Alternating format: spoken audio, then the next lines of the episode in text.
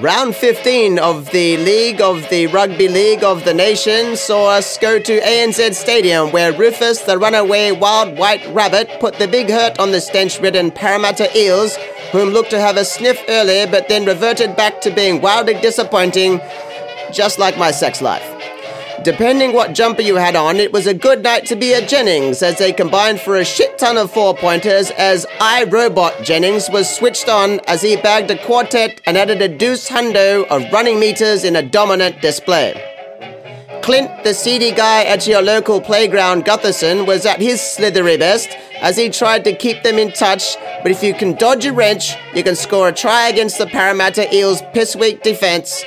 Bunnies went rampant 24 42.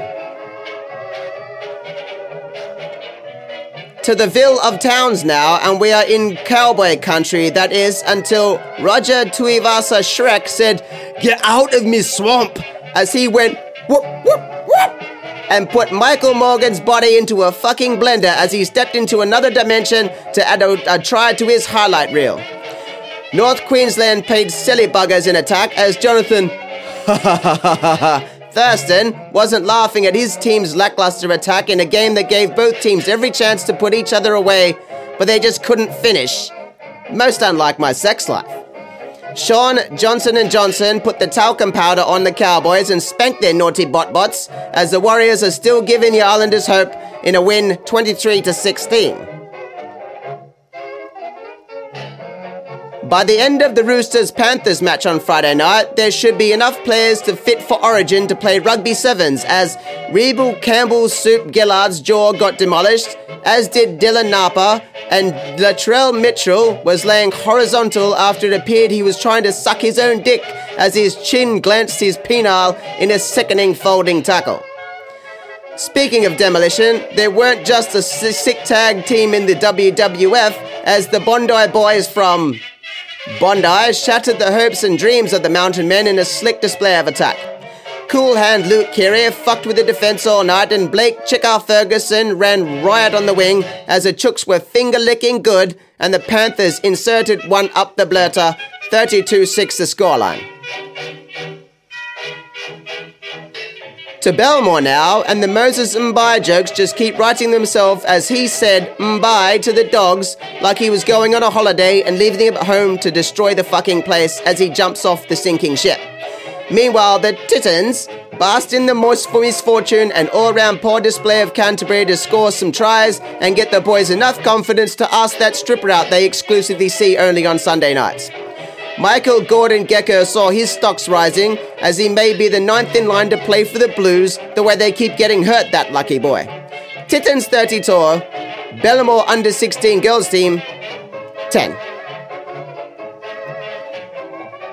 Now come with me to WIN Stadium for another episode of Everybody Hates Manly as the star of the show, all of them, played their parts perfectly as the Dragons pulled the wings off the Sea Eagles and chuck the cunts into the Tasman, along with their season and perhaps the franchise, as all the off field dramas have taken their toll and the boys have figuratively taken to their bat and ball and gone home. And I don't want to talk about it, it's an open wound, and I'm not quite ready to accept it. Dragons play good, Manly are making me suicidal 32 to 8. M- move on, please to Shark Park and the Brisbane Broncos threw back the throwback jumpers worn by Wally Lewis, Allan Langer, Darren Lockyer, and a variety of other talented dickheads as they looked to harpoon the Sharks like they were Japanese fishermen.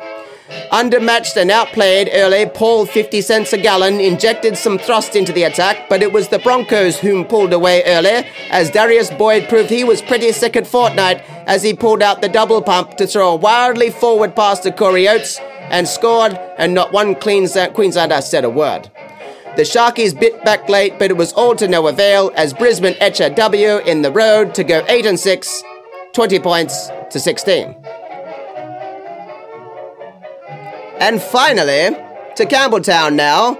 Campbelltown Oval, and you could tell it was Campbelltown by the yellow seats, as the West Tigers and the Raiders clash in an empty nothing Sunday ticket clash that kept 63 people on the edge of their seats, no doubt.